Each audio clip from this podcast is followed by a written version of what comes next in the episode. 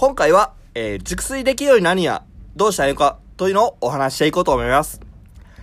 不眠症の原因として挙げられるのが、えー、電車があります。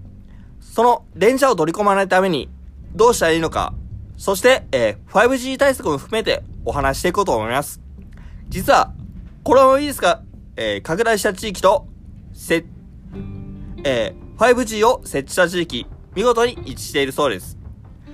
5G の何が危険なのかと言いますと、えーワシントン州立大学生化学のマーティン・ポール博士の論文には、5G は脳、心臓、生殖機能に異常をきたすだけでなく、DNA にも悪影響を及ぼすだろうと言われています。なので、えー不眠症だけに限った話ではないです。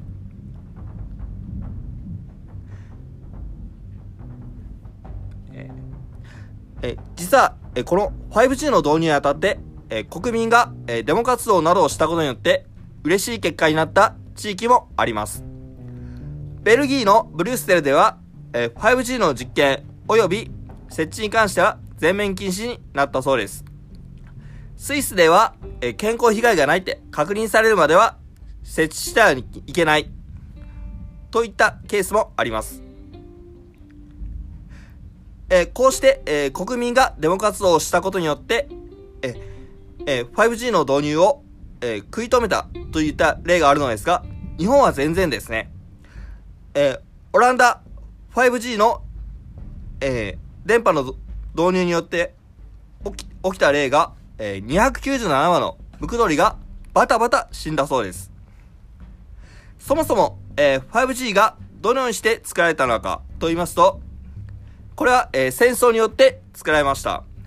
アメリカとソ連が、えー戦争をしていて、生物兵器の次にレンジャー兵器を作って電波で人をやっつける。と、えーといったことをやったことによって、えーそこから、えー 5G が、えー作られました。なので、えー人体にはすごい、えー健康に悪いということです。えー武漢では、えー 5G を導入したことによって、その2ヶ月後にコロナウイルスの感染拡大が始まったそうです。札幌では、えーちょうど雪祭りがあった時なんですけど、えー 5G を導入したことによって、その翌月、その翌日に、えーコロナウイルスの感染が広がったそうです。えーでは、それを、えーデンジャーと、えーいかに、えー今後付き合っていくか、そしてそのデンジャー対策というのをお話していこうと思います。まず、電話するときなんですけど、これは耳に当てないということです。デンジャーの影響によって、えー電話、電話をすると、えーまあ、簡単に言うと、電子レンジに頭を突っ込んでいるような状態です。せめて、えーイヤホンかハンズフリーにして、えー電話をするといいです。また、えー人間の眉間のところには、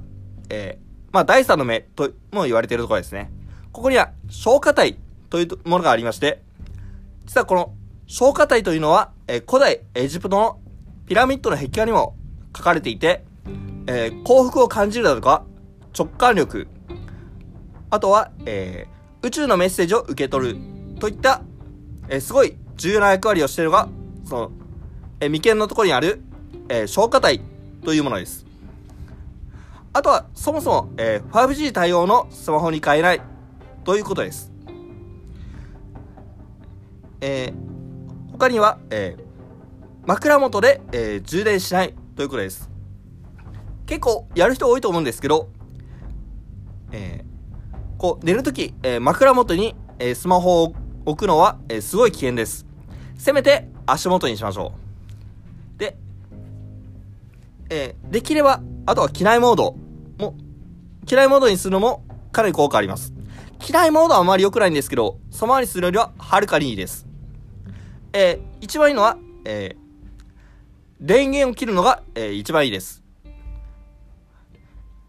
えーこれを機に、えーあの、じじじってなる目覚まし時計、買ってみるのいいかもしれないです。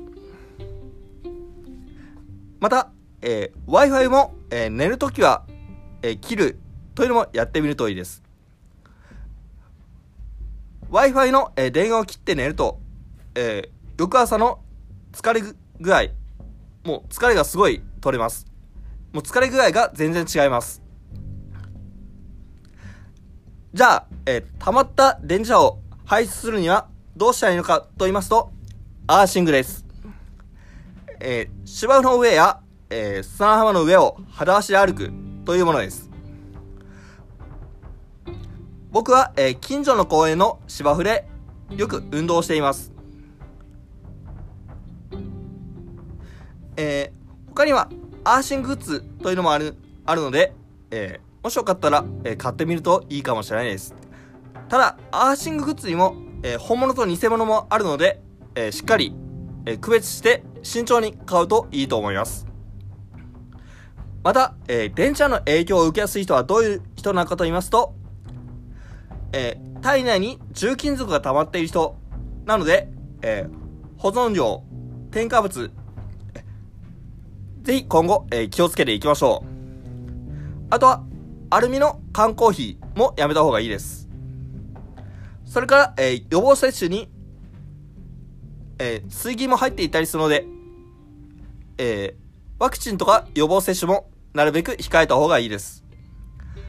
あとは、電子タバコもかなり危険です。電子タバコにもかなり重金属が入っているので、えー、まあ、できれば、えー、普通の紙タバコに変えるといいです。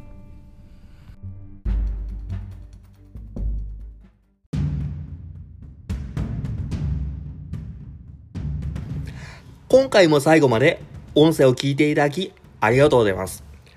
物事をあらゆる角度から見て、本当はどうしたのか考えるきっかけになっていただければいいと思い発信しています。